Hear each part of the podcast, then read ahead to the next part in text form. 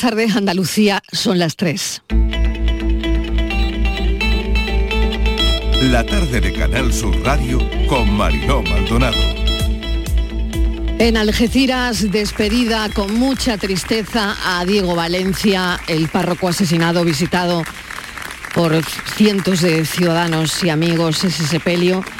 Un buen hombre, amante de las flores, familiar, muy de sus hijos, de sus nietos.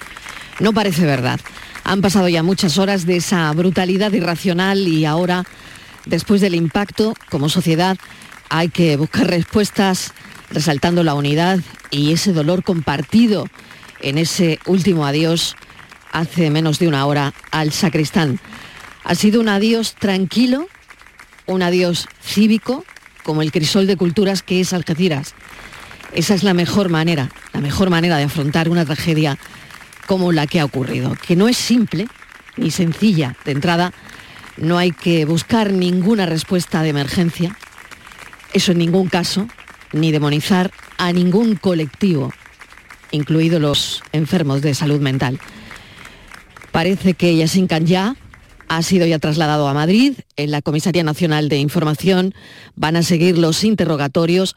La policía ha pedido prorrogar su entrega el lunes para seguir con esa búsqueda minuciosa en sus dispositivos informáticos, en redes sociales, por si hubiese vínculos con la yihad, con el Daesh global, quienes parecen que buscan este tipo de perfiles, perfiles con problemas, desestructurados y fácilmente influenciables para atentar.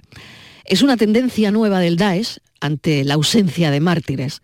Para la calificación de delito de terrorismo, tiene que probarse contacto previo con este tipo de organizaciones. Lo que sí sabemos, lo sabemos ya, es que tenía pendrives con propaganda yihadista. Lo que nos queda por saber, y los investigadores están en ello, es sobre cómo, cuándo y dónde pudo radicalizarse. Ahora vamos con todo lo que hemos ido recogiendo una persona valorada, una persona eh, comprometida, no solamente con la iglesia, sino comprometida con todos y cada uno de sus vecinos. Y por tanto, pues lógicamente estamos eh, toda, en toda Andalucía pues, muy afectados. Lleva muchos años aquí, mi hijo nace aquí también. ¿Y sus clientes serán...? Eh, Son españoles, está claro. ¿Usted es marroquí? Sí. Sí, origen marroquí, sí. No se duele esta gente que está muerto, esta buena gente, lo conozco, yo lo conozco más de 15 años, lo conozco esta gente. Buena gente, ayuda a todo el mundo ahí. Bueno, la convivencia aquí siempre ha sido normal. La verdad, nunca ha habido conflictos, no sé si es porque a lo mejor estamos cerca de la frontera, pero la verdad que aquí de toda la vida nos hemos llevado muy bien. Esto yo creo que ha sido una cosa aislada, yo creo que es que esa persona no estaba bien. Eh, lo que no sabemos es la reacción que puede tener alguien de aquí de Algeciras. Pero aquí hay buena gente también en marroquí, ¿eh? eh las malas gente existen en España, en Rusia y en China. Tiene miedo, señora, tiene miedo de esta cosa. No es buena. Nosotros Algeciras vivimos muy bien. Algeciras, Algeciras no hay terrorista, no hay nada. No hay yihadista, no hay nada.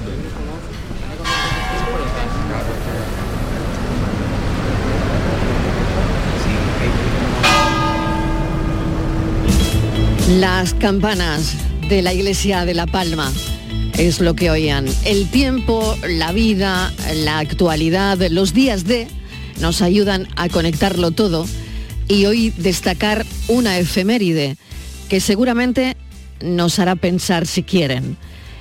Cada año, este día 27 de enero, la UNESCO rinde tributo a la memoria de las víctimas del holocausto y ratifica su compromiso de luchar contra el antisemitismo, el racismo y cualquier forma de intolerancia que se pueda producir con actos violentos contra determinados grupos humanos. Hoy es 27. Se trata de recordar, sobre todo de hablar hoy de tolerancia, de acercarnos incluso a la historia, cuando tengan tiempo también pueden hacerlo, con un buen libro de historia. Y así de simple, es destacar este día. 27 de enero, un día que hay que conectar con muchas cosas.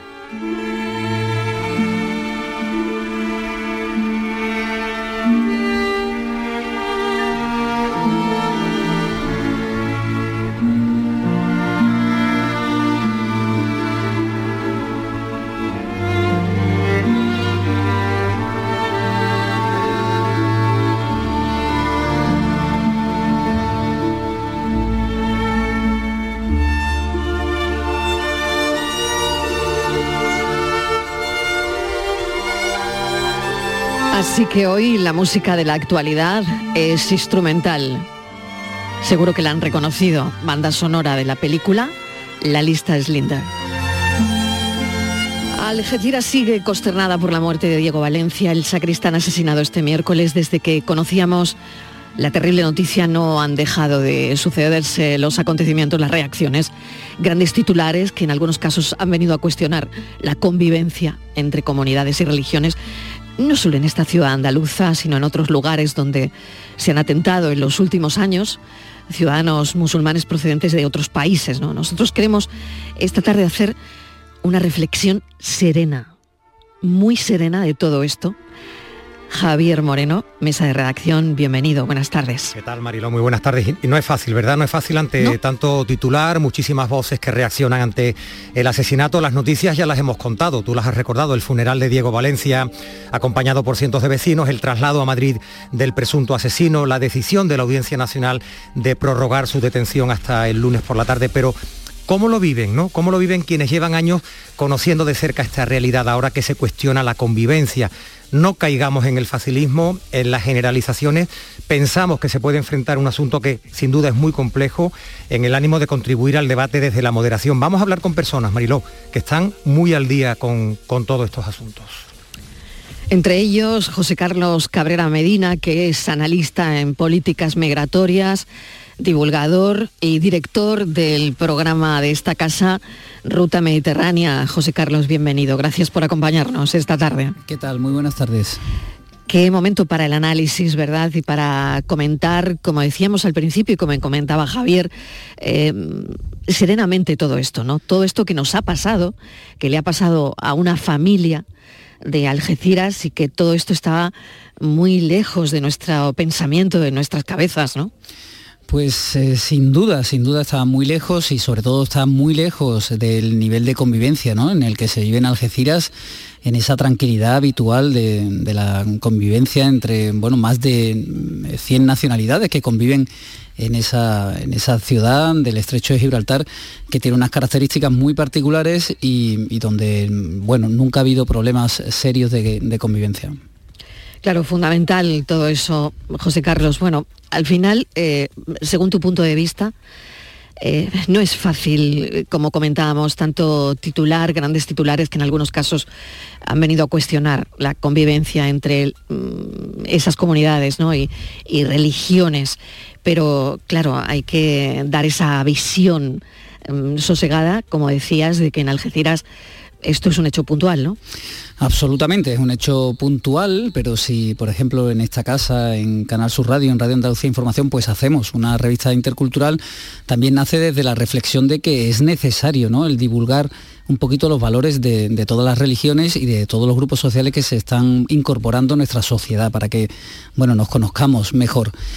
Yo pondría más el acento en este luctuoso episodio en quizás dos cosas que deberíamos mejorar, ¿no? Y evidentemente pues Algeciras está en, un lugar eh, geográfico que bueno pues, donde se da una donde se da muchísima inmigración donde existe desgraciadamente eh, debido a la actual ley de extranjería la posibilidad de permanecer en una situación de irregularidad durante mucho tiempo mm, cosa que se daba que se da en este presunto eh, bueno, terrorista, ¿no? Y, mm. también en, la forma de radicalización, ¿no? Eh, nosotros que desde nuestra consultora nos dedicamos un poco a esto, pues nos asusta muchas veces la cantidad de información que encontramos a un simple clic y haciendo una simple búsqueda por medios eh, de redes sociales bastante sencillita sobre formas de migración irregular hacia Europa o sobre posibilidades de radicalización que que bueno, que sí que asustan, ¿no? Es un discurso que está ahí en redes sociales y que además,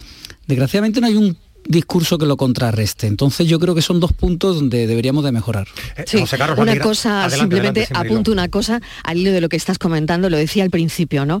Em, el tema de la búsqueda, por ejemplo, con em, del Daesh global ahora mismo, eh, buscan determinado perfil con problemas desestructurados, eh, gente que, que, pueda ser influenciable.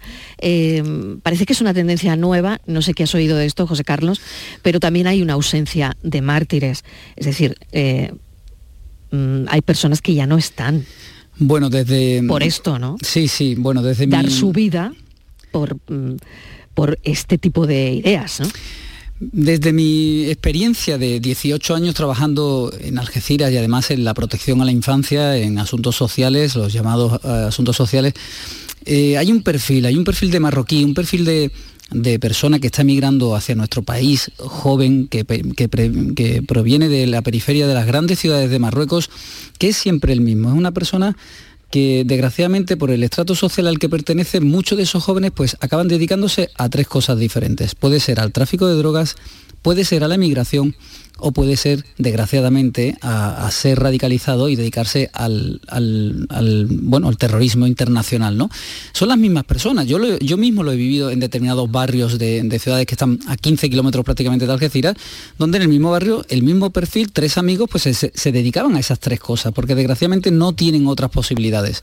Y esas personas, pues muchos de ellos acaban en nuestro país y acaban haciendo ese viaje inverso, esa radicalización, pero ya en nuestro país. ¿no? Y yo creo que ahí es donde hay que hacer el acento y donde las fuerzas del orden pues, deben de, hacer el esfuerzo, sobre todo en estar más alertas ante estos perfiles. Considerando además, José Carlos, que la migración es un hecho incuestionable, que se, que se, que se da desde hace cientos de años, milenios, que se va a seguir dando, ¿Cuál es la clave? Eh, no, tratemos de resolver el problema, pero em, se habla mucho de integración. Mm, realmente se tienen que integrar estas comunidades y hablo de un lado hacia otro, ¿no? Em, acercamiento, como, porque las voces que hemos escuchado hoy en, Algeciras han sido de, en, términos religiosos de ecumenismo, de acercamiento, de que aquí no está pasando, no es que no esté pasando nada, pero que aquí se, se vive con normalidad. En un hecho migratorio como vive, por ejemplo, Algeciras, ¿Cuál es la clave? ¿Cómo se trabaja esto? Bueno, pues eh, a ver, la clave, mm, que ya, les digo, yo, yo creo que nace de una experiencia bastante amplia.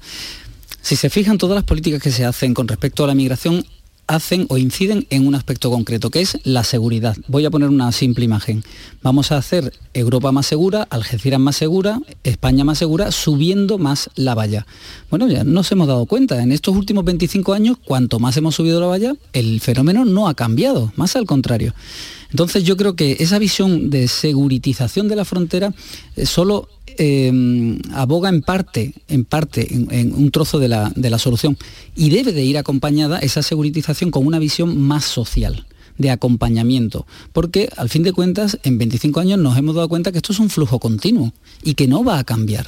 Entonces yo creo que debemos cambiar la, la visión para acceder a otro tipo de posibilidades para mejorar eh, eh, los, flujos que, nos llegan a nuestras ciudades, ¿no? Y en Andalucía, siendo además región periférica ¿no? de, nuestro, de, nuestro continente.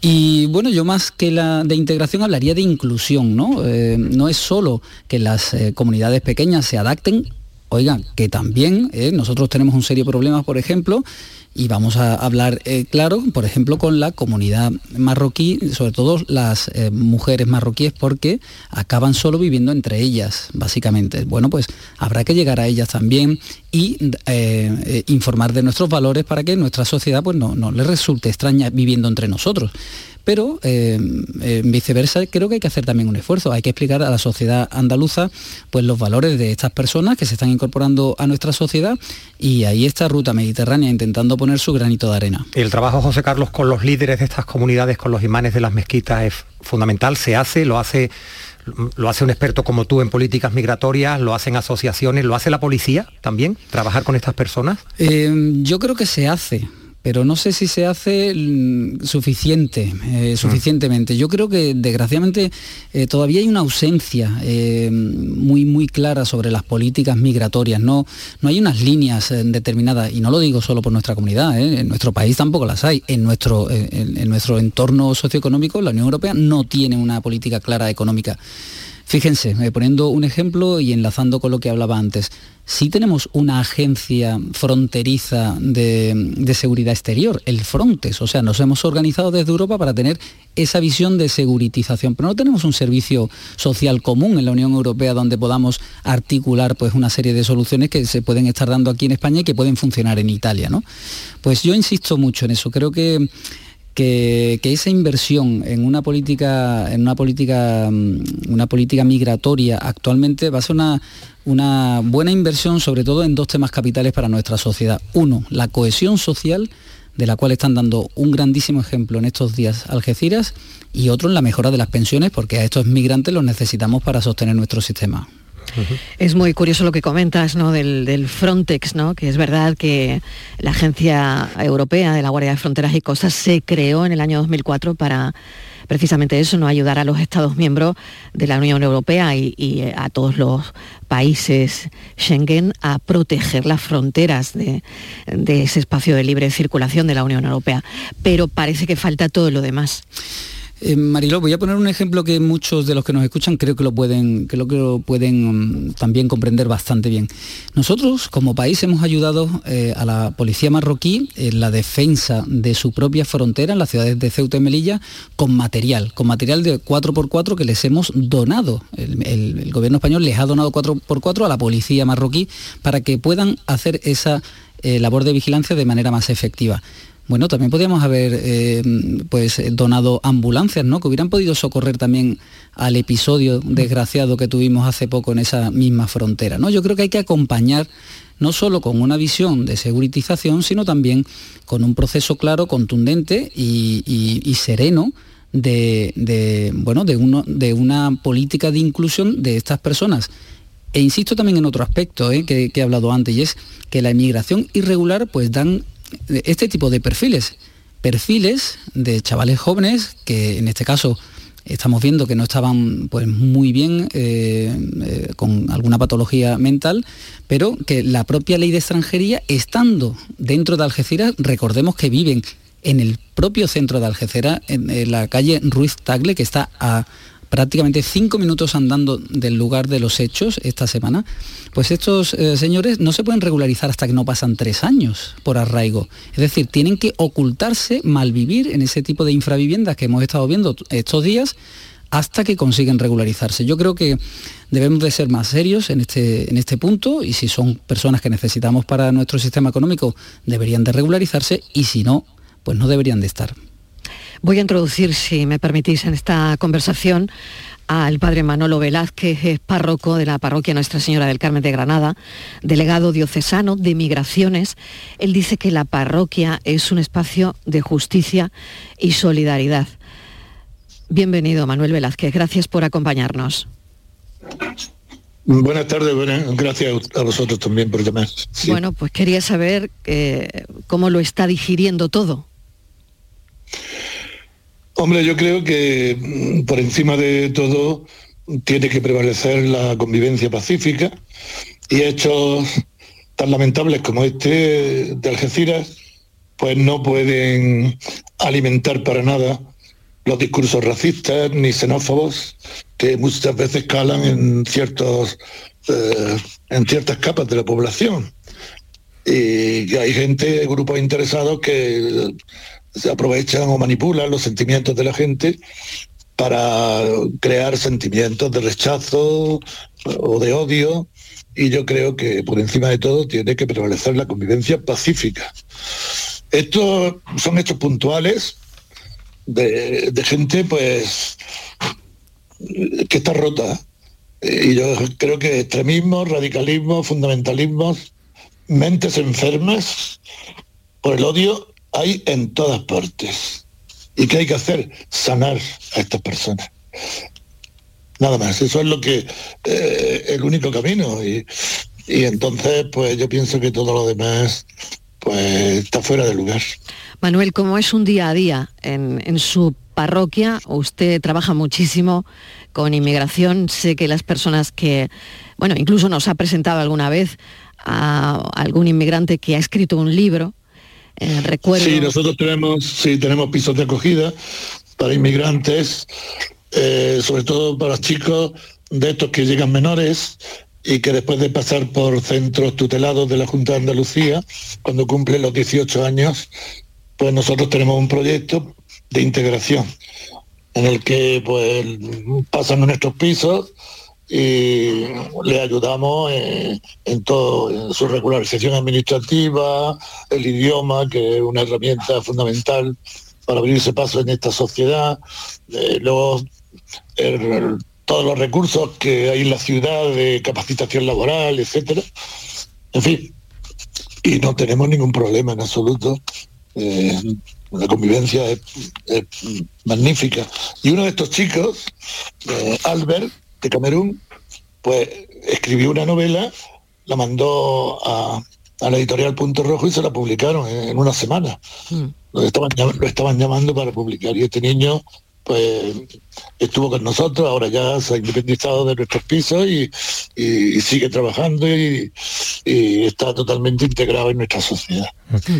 Padre, ¿y hay, mucha oposición o no hay ninguna? En, ¿cómo, trabajan en Granada, por ejemplo, con el tema de, las migraciones, con personas que vienen de otros países? Eh, hablábamos de, se habla de racismo, de xenofobia, pero también está el componente religioso, que es importante, ¿no? Y es importante que lo trabajen ustedes en la, en la diócesis en general, en la parroquia, en la sociedad granadina. ¿Cómo, cómo se enfrentan por, lo general, por lo general, todas las parroquias están abiertas y tienen sus caritas y muchas veces la mayoría de, las personas que se atienden o un gran porcentaje de personas que se atienden son pues familias inmigrantes. Y, aquí no, no se mira para nada ni la raza ni el credo ni absolutamente nada de esto. O sea que se les tiende la mano y se les mira y se les reconoce como, como hermanos y compañeros de camino. Y, yo pienso que realmente mm, las parroquias pueden ser un, vehículo muy importante de integración porque están situadas en los barrios donde muchos de estos inmigrantes mm, eh, sobreviven o malviven. De alguna manera, sobre todo ese fenómeno del que había hablado antes, de la economía sumergida. Hay cantidad de gente aquí que está, pero, eh, pero tiene que vivir pues, en unas condiciones de, explotación, porque sin duda muchas veces se aprovechan de ellos porque eh, no, no están regularizados, no tienen papeles. Ahora hemos colaborado en esta iniciativa popular de llevar al Parlamento eh, esta iniciativa de una regularización extraordinaria de la que se beneficiarían, creemos, más de 500.000 personas, que inmigrantes que están en la economía sumergida y tienen que sobrevivir y están trabajando. Pues creo que hay que reconocer legalmente lo que existe en la realidad. Desde luego. Em, bueno, este hombre que están escuchando, que es sacerdote, Manolo Velázquez, es quien abre las puertas de, su iglesia cuando llegan oleadas de, pateras eh, a las costas granadinas. ¿no? Y bueno, yo no sé si José Carlos quiere añadir alguna cosa, José Carlos, o, intervenir de alguna manera en, lo que está comentando el padre Manolo. Bueno, pues, bueno yo dar la, enhorabuena por el trabajo tan enorme que hace la Iglesia en la inclusión de, jóvenes eh, migrantes, ¿no? que tanto lo necesitan, sobre todo en una época donde se ha orientalizado tanto el flujo. ¿no? Eh, yo recuerdo que eh, antes estaba más centrado el flujo en, en el campo de Gibraltar y tenía muchísima incidencia, pero bueno, de un tiempo esta parte eh, el flujo se ha orientalizado mucho, está llegando mucho a las costas de, Granada y Almería y bueno, menos mal que está siempre la iglesia ahí, y eso se lo digo, padre, desde 18 años de trabajo desde la Junta de Andalucía, porque al final, cuando no podíamos dar una solución a un chaval, pues siempre estaban, siempre estaban ellos allí. Así que eh, una labor que nadie se la puede pagar. Hombre, yo pienso que es nuestro, nuestro deber, es, algo que, eh, que, tenemos que hacer por sencillamente para ser un poco humanos y decentes. Bueno, y sobre todo en estos momentos, ¿no? Lo estaba comentando al principio José Carlos, ¿no? Y, y, todos hablamos de eso. Serenidad, ¿no? Padre, reflexión serena sobre todo esto, ¿no?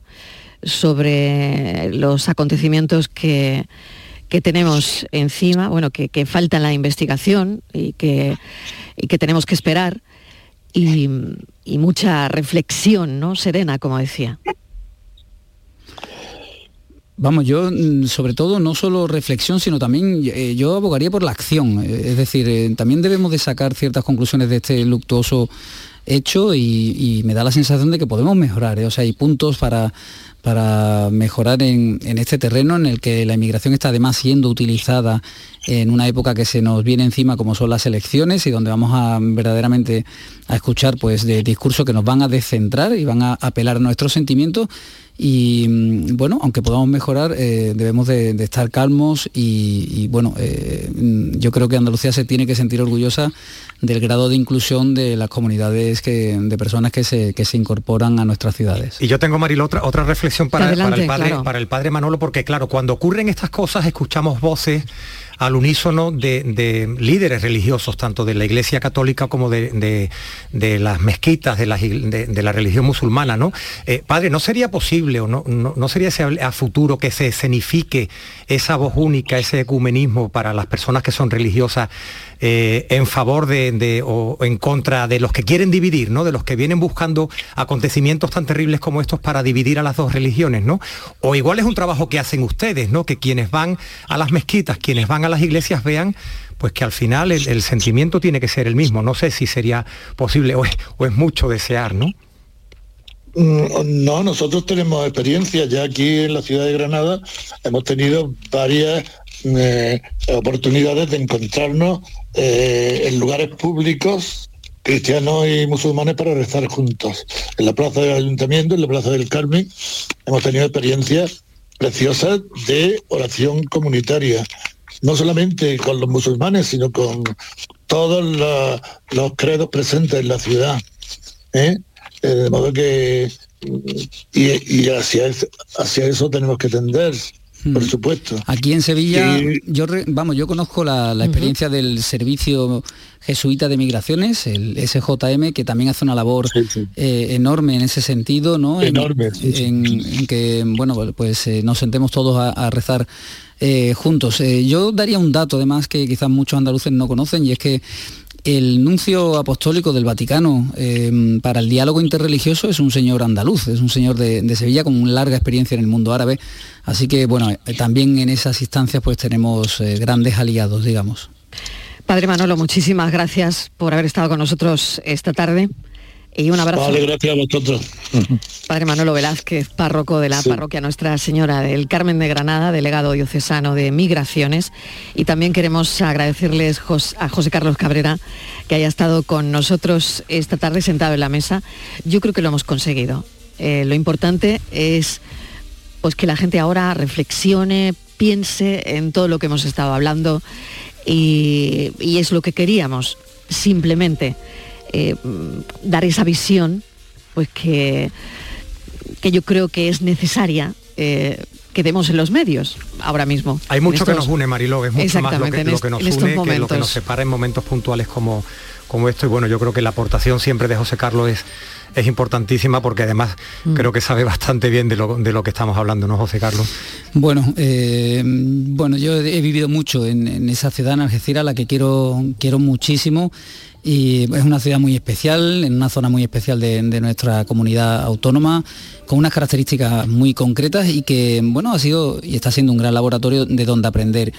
Eh, insisto, ¿no? Ruta Mediterránea no, nace así porque así, sino que nace también de, esa necesidad, yo creo, de, intentar que nos conozcamos todos, porque al final todos vamos a, a ser los andaluces del futuro. Y que no se rompa esa buena convivencia, una zona, José Carlos, ejemplar en, en eso precisamente en convivencia, en ecumenismo, donde la comunidad marroquí está más que asentada e integrada y ya simplemente esperar a la investigación de, todo lo ocurrido. José Carlos Cabrera, director de Ruta Mediterránea, te escuchamos. Muchísimas gracias. Gracias a vosotros.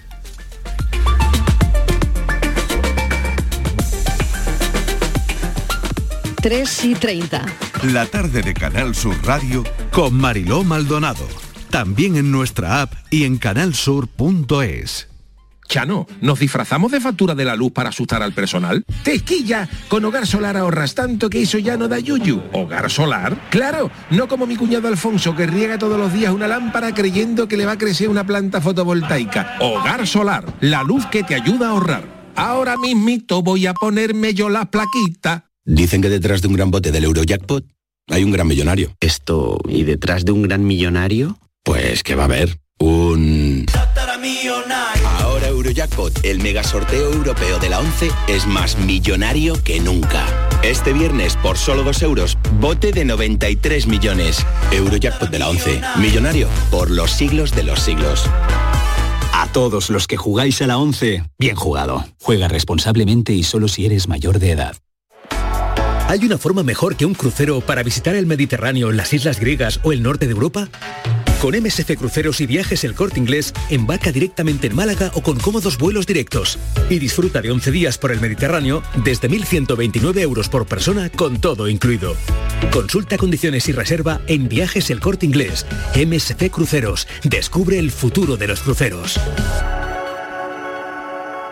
Toda Andalucía y toda tu radio van contigo, cuando quieras y donde quieras. Porque la app de Canal Sur Radio tiene todas nuestras cadenas, con todos los programas que te gustan, las emisiones en directo y tus podcasts. En casa, en el trabajo, haciendo deporte, de compras, paseando. Descárgatela. Tienes todo Canal Sur Radio, Radio Andalucía Información, Canal Fiesta, flamencoradio.com y Canal Sur Radio Música para ti. Toda Andalucía y toda tu radio van contigo. Más Andalucía. Más Canal Sur Radio.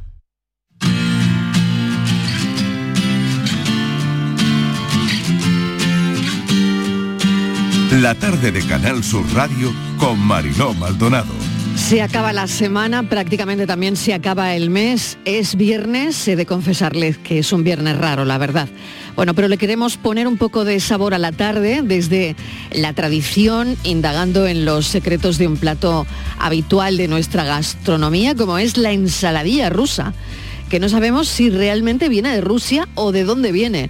Vamos a conversar enseguida con un colectivo muy ocupado en preservar la esencia de este plato, Javier. Pues mira, es el Observatorio de la Ensaladilla Rusa, Oder. Los, los sigo hace tiempo en, en, redes sociales. Son guardianes de esta esencia, Mariló. Nos ha llamado mucho la atención la actividad que tienen redes, concretamente en Twitter. Imaginamos que también fuera del universo virtual, porque, claro, si son expertos en, en ensaladilla, en Twitter no se pueden probar las cosas, ¿no? Suponemos que la habrán comido en cantidad de lugares. Fíjate, Mariló, que hasta tienen una fuerza de y la mandan a un bar o a un restaurante no sabemos si virtualmente, si es necesario custodiar los valores de este manjar. La ensaladilla rusa, el observatorio, no tienen ningún tipo de desperdicio. Vamos a ver cómo lo hacen. Antonio Casado es presidente del Observatorio de la Ensaladilla Rusa. Señor Casado, bienvenido. Buenas tardes, ¿qué tal? bueno, ¿cómo lo hacen? Se lo estaba preguntando ahora mismo Javier. bueno, ¿Cómo pues, lo harán? ¿Cómo lo harán? Pues a, a, hace 20 minutos me acabo de tomar una tapita ensaladilla. ¡Qué envidia! Muy de viernes. Me aquí en el centro de Sevilla un poco de, de, de ruta turística tomando tapitas. Bueno, qué bien. Y esa es la manera de observar, ¿no? Hombre, claro, mejor que, mejor que catarla. No hay nada. No, hombre, por favor. Oye, Antonio, con picos, con regañá, con pan, la, la esencia de la ensaladilla, ¿por dónde va? Bueno, yo, yo creo que hay un dicho que empuja más que un pico de la ensaladilla, ¿no? Yo creo que lo, lo, lo, normal, eh, bueno, además el pico es, no, ya no es solamente lo que, bueno, hay, yo soy muy, yo soy más de pico que de pan, pero ya no es solamente lo que, si te gusta o no te gusta el pico, pero es, es el cubierto inexistente que es efímero porque una vez que te empuja te lo come, ¿no? Entonces, pues yo creo que el pico es la reina también, ¿no? Pero el pico yo creo que es lo fundamental. ¿Y por qué yo no concibo, no, no concibo, perdón, sí, perdón, perdón, pero no concibo la ensaladilla rusa sin picos. Sin un pico, claro. Para, o sea, imposible. Yo es como si, si me la pones sin pico, es como si no comiese ensaladilla. Y, y, y, además la dificultad que tiene la ensaladilla muchas veces que es que cuando te queda una mijita y lo difícil que coges la, el, el, el, el, último en el tenedor, ¿no? Pues entonces ahí está el pico. Pues además, ahora con el tema de los picos, que yo es verdad que con el tema de sanitario, uh -huh. a, mí, a mí siempre me ha gustado el pico en su canastita, ¿no? Esta que te echan el puño de pico ahí. Sí, Ahora sí. no te echan esas bolsitas que cada, esas bolsitas cada vez son más escasas. Hay un momento que las bolsitas, tú dices, bueno, eh, hay más bolsa que pico, ¿no? Y claro, estamos perdiendo en el tema este también de la ensaladilla, con el tema también sanitario, que el puño de pico, cuando llega al final de la ensaladilla, tú dices, me falta el pico. La, re, la reduflación debe ser también esto, ¿no? Claro, claro. Y, y, y como pide una persona de pico, ahora con el tema este de, sí. del IPC te meten eh, los picos, te meten más, más de pico. A mí siempre me falta, he de decir que mmm, hago todo lo que estás diciendo porque a mí siempre me faltan picos. Me puede sobrar ensaladilla, pero picos me faltan siempre. Javier, a ver. Sí, te decía que mira, en, la- en las redes sociales reciben en, en la cuenta de Twitter de Oder, reciben muchas fotografías, ¿no? Y responde, no sé si es Antonio el que responde, dice, enhorabuena, disfrute el manjar. O tragedia ensaladillera. O el chef es un papa frita. El último que he visto. Lamentable. Enviamos GOES ante el estado de pánico que genera este atentado culinario. ¿Qué son los GOES? ¿Los comandos especiales de- del observatorio, Antonio? Claro, yo, yo creo que, to- que todo, todo, todo, todo, bueno, cuando hay que proteger en un manjar como el nuestro, necesitamos unas fuerzas especiales, ¿no? Están los SIR, ¿no? Que tienen los americanos, ¿no? Pero yo creo que nada envidiable con nuestros GOES, ¿no? Que son una fuerza que además que es como lo, como como los Go- como los eh, los SIR americanos, es decir, nadie conoce a un GOE, ¿no? Pues esto es exactamente igual, ¿no? Es decir, si, si usted mo- monta una tragedia que cada vez son más más recurrentes, ¿no? Porque ahí la hostelería se está convirtiendo, de la ensaladilla se ha convertido en un tema muy viral, ¿no? A nivel de redes sociales, a nivel y además ya está de, está de moda, ¿no?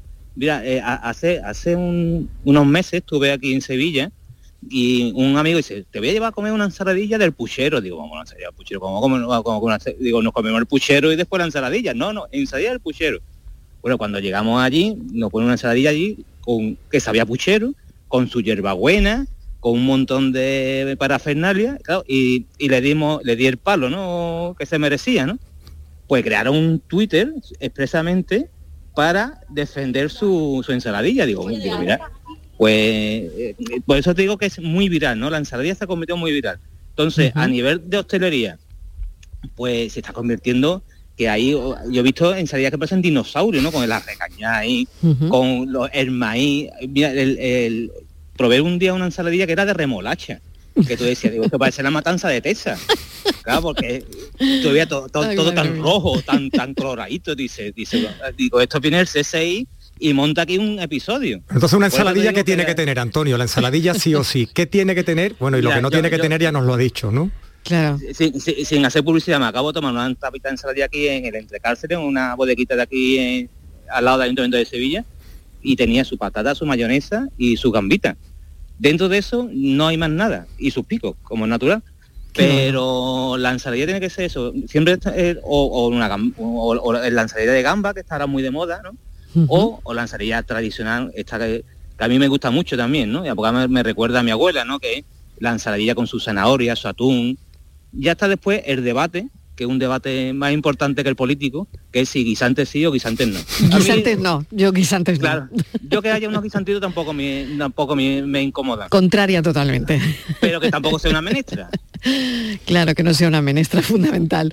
Antonio Casado, me quedo sin tiempo. Mil gracias. Tenemos que invitar, Javier, a Antonio Casado otro día para seguir pendientes de ese observatorio culinario, si Pero te que venga parece. con tupper de ensaladilla, ¿eh? A la Sí, radio. Que venga con fundamental. su tupper de ensaladilla. Bueno, el, el, es muy vulgar, ¿eh? Vamos a ¿eh? Me lo esperaba, me lo esperaba eso. Mil gracias, Antonio Casado. Un abrazo enorme. Un abrazo y a disfrutar de la ensaladilla en estos días. A disfrutar del fin de semana. Javier Moreno, disfruta. El lunes más que tengáis una muy buena tarde. Un abrazo, Marilo. Igualmente, nosotros seguimos aquí hasta las seis en punto de la tarde y ahora vamos con la foto del día. Vamos a escucharla. Para mí la foto del día es del joven fotoperiodista madrileño Alejandro Martínez. En la foto se ve a la vicepresidenta Yolanda Díaz saliendo de la iglesia madrileña de San Antón. La hizo para Europa Press. Una imagen que no estamos acostumbrados a ver. Solo eventos en el interior y que intentan los políticos darnos la imagen que a ellos les interesa para los medios y agencias de comunicación. Alejandro vio el temporal y apostó por esperar fuera en la iglesia. Estaba diluviando en ese momento. Decidió pasar del interior de la iglesia y centrarse en el exterior. Estaba él solo. En ese momento y solo hizo tres disparos con su cámara. Esta foto salió al día siguiente en todos los medios refiriéndose a la negociación de la vicepresidenta con los empresarios. Alejandro lo conocí en el 15M, un joven fotoperiodista que le ha costado mucho llegar, como otros tantos fotoperiodistas, trabajando en becario, intentando hacerse un hueco y siempre diciendo que sí a todos los trabajos. Actualmente veo que puede vivir dignamente y estar en el ojo informativo y disfrutar de su enorme proyección y visión. Es una joven promesa hecha realidad. Bravo, Ale. La historia dentro de una fotografía. Patricia Torres, ¿qué tal? Bienvenida. ¿De quién es? Buenas tardes, Mariló. Pues la imagen de hoy la ha elegido el fotógrafo Javier Barbancho. Actualmente colabora con el diario El Mundo y la agencia Reuters. También ha trabajado para el país Andalucía con base en Sevilla, entre otros medios, Mariló. La historia de la foto. Fotoperiodistas que buscan su imagen del día. La tarde de Canal Sur Radio con Mariló Maldonado. También en nuestra app y en canalsur.es. Los Guerrilleros, tapicería y colchonería en Utrera, a precios de fábrica. Cheslong de 3 metros con asientos extraíbles, cabezales reclinables, canapé, dos puff, cojines decorativos de regalo y telas antimanchas a elegir. Antes 899 euros y ahora solo 499 euros. Sí, sí, has escuchado bien, 499 euros. Y por un euro más televisor LED de 32 pulgadas de regalo. Estamos en Utrera, carretera Carmona número 15 en Utrera, Sevilla. Entregas en 48 horas. Este lunes, a partir de la una de la tarde, llega el análisis de la actualidad en la jugada de Sevilla de Canal Sur Radio. En directo desde el restaurante La Coartada en la Plaza de Cuba número 2. La Coartada, el restaurante de moda en Sevilla con el mejor ambiente de la ciudad y una comida espectacular. Descubre Canal Sur Podcast, nuestra plataforma de contenidos especializados, exclusivos, de producción propia. Como banda sonora, el cine hecho recuerdo. Disfruta de la música que te emociona, la de la película que nunca olvidarás o la de las series que buscas, la de algunos anuncios que te llaman la atención, los temas favoritos de los más peques de la casa, las bandas sonoras hechas en Andalucía, los clásicos, los mejores descubrimientos. Queremos que sientas la emoción del cine y la televisión a través de sus bandas sonoras con Cristina Gabella. Canal Sur Podcast. La tuya. La tarde de Canal Sur Radio con Mariló Maldonado. Los viernes, decía, se sienta la gente más joven en esta mesa, en una mesa que tenemos de, de redacción, de análisis, de gente joven.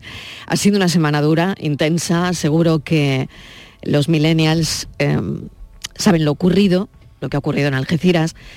Y yo le estaba dando vueltas esta mañana a, a- a la edad de- del autor presunto, del presunto asesino del sacristán, mm, y tiene más o menos la edad de los millennials. Ana Barranco, ¿qué tal? Hola Marilo, ¿qué tal? Bienvenido, Pilo Martín, hola Pilo. Hola, hola, ¿qué tal?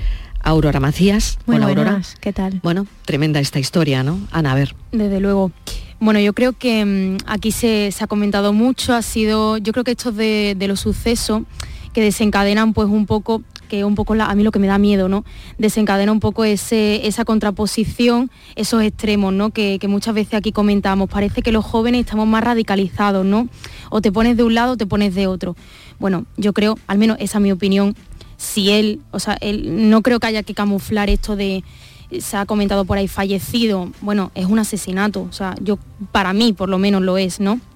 Pero tampoco creo que tengamos que hacer lo que se hace mucho con este tipo de cosas, que es asociar un delito con una raza o con una creencia, que es un poco lo que desencadena, ¿no? El hecho de que también está asociado con, con el tema del islamismo, con, con todas estas cuestiones, eso es un poco a mí lo que me, lo que me da ¿Esto miedo. la gente joven lo tiene claro? Eh, Pilo, a ver. Es que mira, yo- me sorprende porque todavía seguimos leyendo titulares donde la edad y donde el país de origen de la persona se nombran. O sea, tú imagínate que pusiésemos en la noticia un pobre mata a no sé, o un rico mata a no sé qué, o, o mejor, un pelirrojo mata a no sé quién. Claro, dices, ostras, pero esto cómo puede ser, ¿no? Y, y lo he leído en, en medios que, bueno, que respeto, que consumo cada día. O sea, no, no- no me he ido a, a situaciones extremas, ¿eh? Me he ido a, a- a periódicos, cabecera andaluzas importantes. Y, y todavía se sigue, o sea, todo el mundo ya sabe de dónde es esa persona, cuando en realidad es un loco. O sea, es un, es un, es un tío que está mal de la cabeza o que, o- eh, bueno, sí, porque es, ser mala persona es estar mal de la cabeza, ¿no? Pero es un tío que no tiene, no sé, o sea, que, que me, me da igual que tenga 19, que tenga 20, que tenga 55, si es que al final es un acto que es condenable en todas sus facetas y que, y que no debe importarnos, no debe importarnos en el hecho aislado, ¿eh? Esto también es importante, ¿eh? Porque dice, ostras, es que los jóvenes se están radicalizando.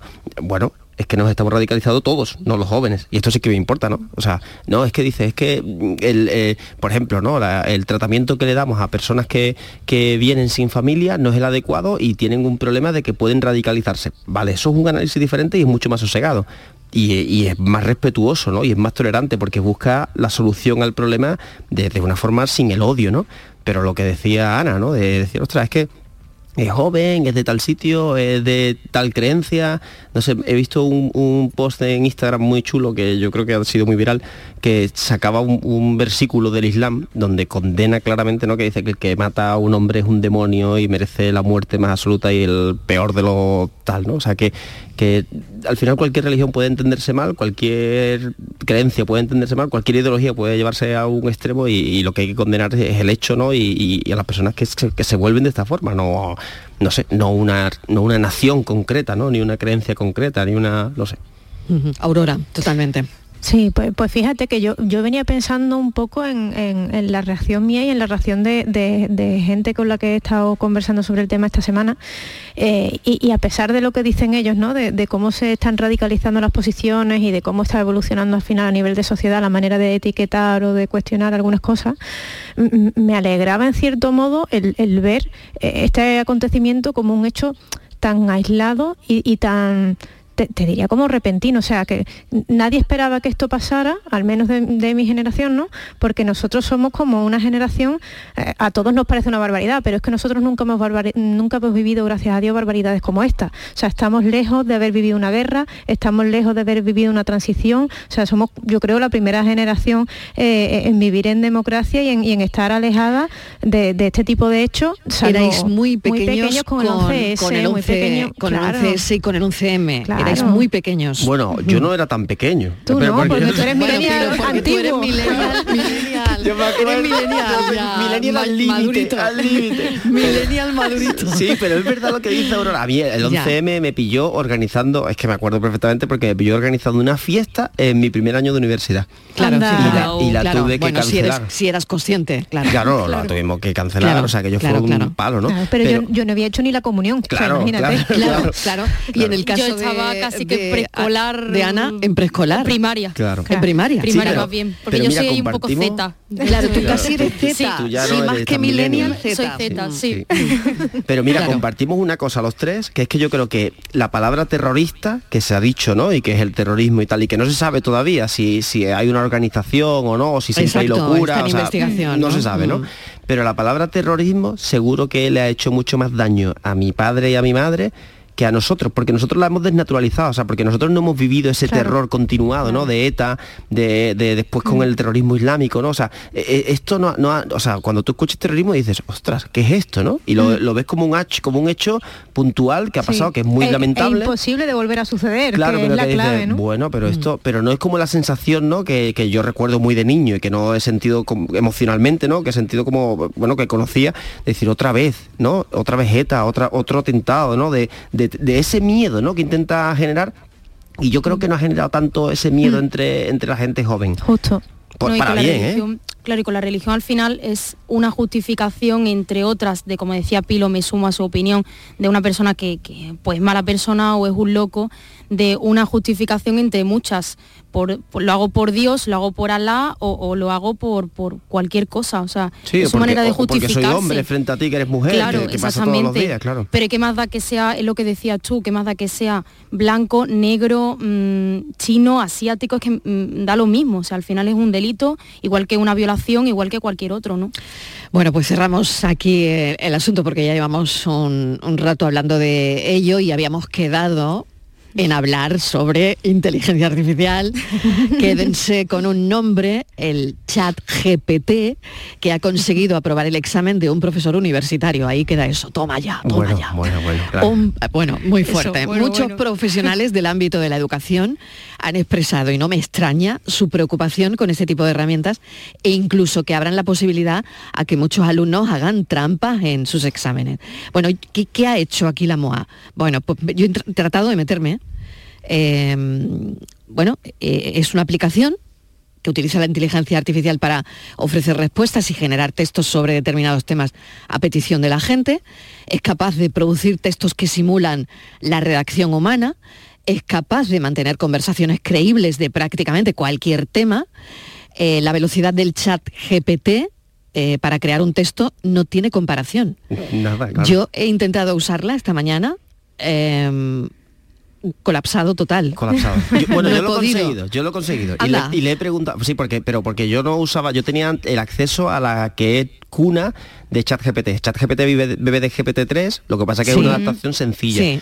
Y nosotros teníamos acceso por nuestro trabajo al algoritmo, ¿no? Entonces esa sí que está un poco más abierta porque es un poco de pago. Vale. Y le he preguntado cosas. Pues yo no he podido, ¿eh? No he podido y, y me ponía como que eh, eh, colapsada o algo Claro, así. Es que esto todo el mundo o improses. o- no, Al no. menos por curiosidad. vamos, Está- pero, está bueno, una mundo cosa que da miedo. Los deberes del fin de semana con Sí, eso, sí, sí. Pero una cosa que da miedo es cuando eh, este tipo de chat o así te pregunta, ¿es usted un humano? Claro, Bueno, a mí me, me, me echo a temblar. claro. O sea, vamos, Yo- de yo- verdad, yo, yo no estoy preparada para preguntas como esas, ¿no? Yo para que la audiencia... ¿Es usted un humano? Claro. Bueno, pero eso es como cuando te entras a una página web y pero te preguntas, ¿eres un bot? Y tú contestas, pues, ¿dónde está, dónde aparece un semáforo en las imágenes? Exactamente, o sea que es lo No mismo. es más- yo yo me tengo que, preocupar. Yo creo que no es más diferente O sea, que no me eso, tengo ¿eh? que preocupar. Cuando me parece diga, ¿es usted un humano? No me preocupo. El iPhone te controla dónde está, entonces Ya, bueno, yo bueno, creo que vale. Bueno, eso más he oído que el otro día alguien la utilizó para crear un cuento para sus hijos. Yo esta mañana me he metido para que me escribiera el guion. o sea, digo yo, a ver si me escribe el guion. La semana que viene te lo hace, la semana que viene. Entra más temprano. Bueno, total que, claro, eh, he oído que le pedía a alguien un cuento para sus niños y que tardó 30 segundos. Claro. Bueno, Bueno, es que mira, la velocidad sí es alucinante. Bueno, a ver, Pilo- todo vuestro. Sí, Bueno, Pilo trae deberes hechos y vais a alucinar con la Venga, respuesta que Pilo, venga, empieza. Mira, yo para conectar ambos temas le he preguntado, le he dicho, oye, un asesino en nombre de Alá ha matado a un cura en mi ciudad. Y entonces lo primero que ha hecho ha sido disculparse. De hecho, lo siento mucho, mm, ¿qué necesitas tal? Le he empezado a preguntar y yo me he puesto en plan un poco estúpido, ¿no? O sea, en plan bárbaro. Porque le he empezado a decir, por ejemplo, oye, eh, pero el Islam y los inmigrantes generan muchos problemas, ¿no? O sea, esto es una barbaridad. Para saber qué me respondía ChatGPT por si me seguía el hilo o no me lo seguía. Y me dice, no estoy de acuerdo con esa afirmación. Toma ya. Muy bien. Creo que hay personas de todas religiones, incluyendo el Islam, que contribuyen positivamente a sus comunidades. También hay problemas relacionados con la inmigración que deben abordarse de manera responsable y, y justa. Y le Eso dicho- te ha contestado el Eso chat me ha contestado. GPT. Claro, y le he puesto por Vale. ejemplo y me dice, pues por ejemplo, los gobiernos deberían asegurarse de que los inmigrantes se sientan seguros y tengan acceso a oportunidades igualitarias, entre otras cosas, ¿no? Y le he dicho, ¿y crees que debemos aceptar en nuestra cultura otras creencias religiosas y perder nuestra tradición? Que esto es como una frase muy recurrente, ¿no? Y me dice, no necesariamente. Creo que deberíamos aprender de otras religiones y culturas para enriquecer nuestra propia cultura mientras respetamos nuestras tradiciones. Creo que esto puede ser una forma maravillosa de promover el entendimiento y la tolerancia entre las personas. O sea, que esto en un segundo. O sea, eso te ha mía. contestado el chat GPT. Sí, O sea, que, que viene para arreglar cosas, ¿no? Bueno, viene para Algunos arreglarla políticos y para podrían escucharlo, la claro, verdad. Claro. También le he preguntado cómo ser buen tertuliano, ¿eh? luego si queréis os lo cuento, ¿eh? pero, pero qué sí, bueno, sí, qué sí. bueno. De Yo creo verdad, que, a bueno, ver, me, me he quedado. Yo, yo simplemente me había metido para que me escribiera el guion, pero veo que tú lo has utilizado con toda la intención del mundo, Pilo. Me ha encantado, a, ¿eh? a tope, le pregunto también por la política y me ha dicho que participe en asociaciones políticas porque le he dicho que estoy desesperado, me ha dado consejos, me ha animado, o sea que le he un montón de cosas hoy. Le he preguntado, por ejemplo, le he dicho, oye, soy un chico de 15 años, estoy intentando ligar, pero no lo consigo. Y entonces ChatGPT, por ejemplo, me ha dicho, eh, literalmente, dice, intenta hablar con ella y demostrarle tu interés. Intenta descubrir sus gustos y trata de encontrar cosas en común entre los dos. También puedes buscar otras formas de comunicarte con ella, como mensajes de texto o en redes sociales. Procura siempre mostrar tu honestidad y sinceridad. Y entonces, Qué bueno. Este es el nuevo consultor, ¿eh? Claro. Y le aprieto de me- temas amorosos, Claro. Totalmente. Estoy quedándome. y le aprieto y le digo, oye, pero ya se lo he dicho y ella no me echa cuenta. ¿Debo insistir? Y me dice, creo que es importante que respete su decisión y que no insistas. Está Toma claro ya. que ella no siente lo mismo por ti, así que intenta mantener una buena relación con ella como amigos. Siempre recuerda que hay otras personas que también te valoran, así que no dudes en explorar otras opciones. O sea, que no solamente me aconseja, sino Pues que me porque no dice, se le instala a la gente. un consultorio, hay, por hay- favor. hay personas que se lo tienen que instalar, ¿eh? Es que- Creo que se van a arreglar muchas cosas si la gente se instala esto que tú estás contando. Se llama ChatGPT. Después hay veces que falla y lo suyo es que lo que a mí me preocupa es que tengamos los, el suficiente A mí me pensamiento crítico cosas de esto, claro, pero bueno. para usarlo bien, o sea, para usarlo Claro. con criterio, igual que internet al final, tú en internet buscas barbaridades y hay veces que encuentras verdades y hay veces que encuentras mentiras y hay veces que encuentras medias verdades y tienes que ser lo suficientemente crítico como para darte cuenta de y esto es el problema que, que muchos docentes, por ejemplo, no eh, están huyendo del problema. O sea, yo, por ejemplo, eh, estoy dando clases a docentes para manejar esta herramienta para decirle, oye, ya no importa hacer redacciones, ya lo que importa es tener criterio para que esos chicos sepan si una redacción es buena, si no, por qué lo es, cómo, cómo pedir la herramienta mejores temas, cómo hacerlo, o sea, ya eh, en, en ciertas edades, ¿no? Hay otras edades que sí que merece la pena, ¿no? Pero en ciertas edades decir, oye, cualquier examen que una máquina pueda hacer mejor que un humano no es un buen examen, porque entonces te van a sustituir. Y sin embargo hay un montón de cosas que son importantísimas, ¿no? El saber qué preguntarle, el saber cómo llevarla, el saber analizar esas respuestas. Y esto es lo que necesitamos. ante nuevas herramientas, imagínate, si, si le hubiésemos hecho caso a los que decían que la tele daba miedo, ¿dónde estaríamos, no? O internet, ¿no? Mm. Que era el demonio, ¿no? Pues yo creo que esto ha llegado para quedarse, como tú dices, ¿no, Pilo? Me parece importantísimo. Mm, Aurora, a ver. Sí, total. No- nosotros lo que decía Pilo lo conocíamos con, con anterioridad porque lo utilizábamos también en, en el trabajo, pero claro, eh, es que es exactamente el, el testimonio que necesita escuchar yo creo ahora mismo cual- cualquier profesor que le esté teniendo miedo y, y que tenga que hacerle frente a lo que para él ahora mismo es un problema, ¿no? O sea, las herramientas están ahí para utilizarlas y, y- y- y hay muchas más habilidades y muchas más competencias que trabajar dentro de la educación que ahora mismo no, no se están Y no da trabajando, tiempo, que no da da tiempo. tiempo por hacer otras cosas que pueden ahora mismo sustituirse de una manera más lógica. ¿no? Que esto, para que la gente lo entienda, el problema que tiene ChatGPT es que no busca información. O sea, esto no es un buscador. Esto no, no encuentra cosas que ya se han escrito. Esto es una, una calculadora. Yo le doy una ecuación, que en este caso es, oye, tengo un problema, me pasa esto, háblame como Lola Flores, que también se lo he preguntado, y, y- y él me responde una cosa completamente nueva. De hecho, si le doy a borrar y le doy a generar de nuevo, me genera una cosa distinta. Con lo cual no pasa nunca por plagio, no se puede saber que lo ha hecho ChatGPT. eh, tiene una serie de, bueno, de condiciones, ¿no? Que puede ser una oportunidad o un riesgo. Es completamente gratuito, por si alguien quiere probarlo, que se meta, que, que ahora mismo es gratuito, lo que pasa es que sí que está un poco saturado, ¿eh? ChatGPT. Eh, yo esta mañana no he podido, Pilo. O sea, no, no me animé a la gente que que, que luego se van a encontrar. Es usted un humano, no. De todas un humano, como, no, no. como yo lo tengo, vamos no a hacerlo más entrar. divertido. Que, mira, esto es uno de los consejos que me ha dado para ser buen tertuliano. Me ha dicho, interactúa con la audiencia. Así que si alguien quiere preguntarle algo, que lo mande a las redes sociales del programa, yo se lo pregunto y se lo copio tal cual para que, bueno. para que interactúen con él. Que me ha dicho, "Oye, tienes que interactuar el humor y la anécdota. Así que me faltan las dos últimas cosas. Qué bueno, oye, qué bueno. Eh, incluso algún día lo podíamos hacer aquí en directo con el chat y a ver qué cosas dices, Sí, ¿no? claro. Tenerlo como un contertulio Como más, un tertuliano ¿no? más, claro. Pues sí, sí, Sí, Tenerlo ido- al chat GPT como un... como- no sé, no quiero dar ideas porque a ver si... Si, si lo sustituyen, ¿no? Pero yo, mira, en- Cuidado, cuidado. en los terminan sustituyendo a Claro, todos. En los directos de Twitch que hacía, le Sí. tenía un era Papi y Papi era esta inteligencia, o sea, este algoritmo que todavía no era ChatGPT, pero Papi, la gente le pregúntale a Papi y no sé qué, y entonces Sí, había verdad. mucha gente que me preguntaba por trabajos de clase, y decía, hombre, no, eso no le pregunta, pero había preguntas que eran muy interesantes, o sea, el simple hecho de que tú te digas, oye, ¿qué me pregunto? Ya yo creo que es un avance importantísimo. O sea, es que, el- el- es que los alumnos, por ejemplo, ahora de 16, 17, 18 años no se preguntan nada.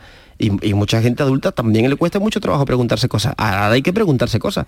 Y empezaremos a tener respuestas interesantes o menos interesantes en función de la pregunta que sea, ¿no? Con lo cual Bueno, yo creo si que aquí hay- a, Venga, Ana, a ver. a ver si vamos a empezar preguntándole a la máquina y no vamos a hablar entre nosotros. Eso sería un Bueno, problema. claro, claro, claro. Totalmente de acuerdo. Pero- totalmente de acuerdo. Pero bueno, pero bueno, yo por ejemplo estuve sondeando a unos cuantos profesores, llevándomelo otra vez al plano educativo, y sí que es cierto que no lo puedo llevar a este extremo, pero bueno, por llevármelo a una cosa que creo que a todos nos suena, eh, muchos profesores me decían que eso es mm, con mucha más potencia y mucho más avanzado, el Rincón del Vago versión 2023. Bueno, es mucho que mejor, todos mucho hemos mejor. usado alguna Es- vez. es mucho Yo en mejor. un máster, lo confieso que alguna vez, eh, Claro. Michelle, llegué al rincón del vago. ¿eh? Pero hay muchos profesores que me decían, por ejemplo, yo estuve sondeando a algunos profesores míos de la, de la carrera y tal, Mm. y me decían, bueno, sí, pues para ciertas generalidades, cierto, cierto tipo de cosas, está bien como base o como para aportarte ideas, o como decía Pilo, para cuestionarte ciertos temas o o enfoques que a lo mejor ni siquiera te lo había parado a pensar, ¿no? Dice, pero bueno, para lo que es luego ya un, un análisis profundo, una reflexión, dice, tampoco que sea una cosa Bueno, bueno, ha probado tan, el tan MIR, ¿eh? potente, ¿eh? No sé, no sé, pero Bueno, es yo lo que acabo de, de oir con que, todo lo que- que está revelando, Pilo, Claro. es importante. ¿eh? Sí, y si como sigues consultor del amor, es bastante potente, ¿eh? No, y si le pregunta No, fuerte... pero fuertes menos. también, Un claro. minuto me queda, un minuto, a ver. Hace páginas web, hace Sí. de todo, ¿no? Y ah, bueno, acaba de aprobar el MIR, un examen de Wharton, que es una de las universidades, de las Sí, 10 universidades sí. más fuertes del mundo. O sea que, sí, sí, no se conocen los límites. Yo espero Se que... está prohibiendo en Nueva York, de hecho, ¿eh? Sí. en, en las universidades neoyorquinas han dicho que no, que para yo, nada. Yo espero Pues que el límite yo no leí sea en el país que capao. que con un examen, en un examen que, que hicieron en- con el país y tal, que, que lo probaron en el periódico, sacó un 5,3 solamente. Ujú. O el bueno, de actualidad no está muy No ducho sé, no entonces. sé, no sé. Hay que, hay que analizarlo con consentimiento crítico, o sea, convencimiento crítico. Y hay ¿eh? que darle tiempo, que seguro que se convierte Hombre, en algo grande, como ahora es un wifi, que es algo que Es- todo el mundo nos conectamos, Claro, ¿no? es que Pues igual. es una beta, ¿eh? O sea, esto es una beta. Lo que está por llegar espero que no sea Skynet, que si no nos va a dar todo mucho miedo como veíamos en Terminator y esas cosas, ¿eh? Que sea Claro. para bien. Bueno, mil gracias de verdad por este rato de charla que es tan agradable cada viernes y ahora disfrutar del fin de semana. Ya me contaréis qué planes tenéis eh, la semana que viene. Un abrazo. Un beso, Pilo Martín, Ana Barranco, Aurora Macías. Gracias, un un beso beso. enorme.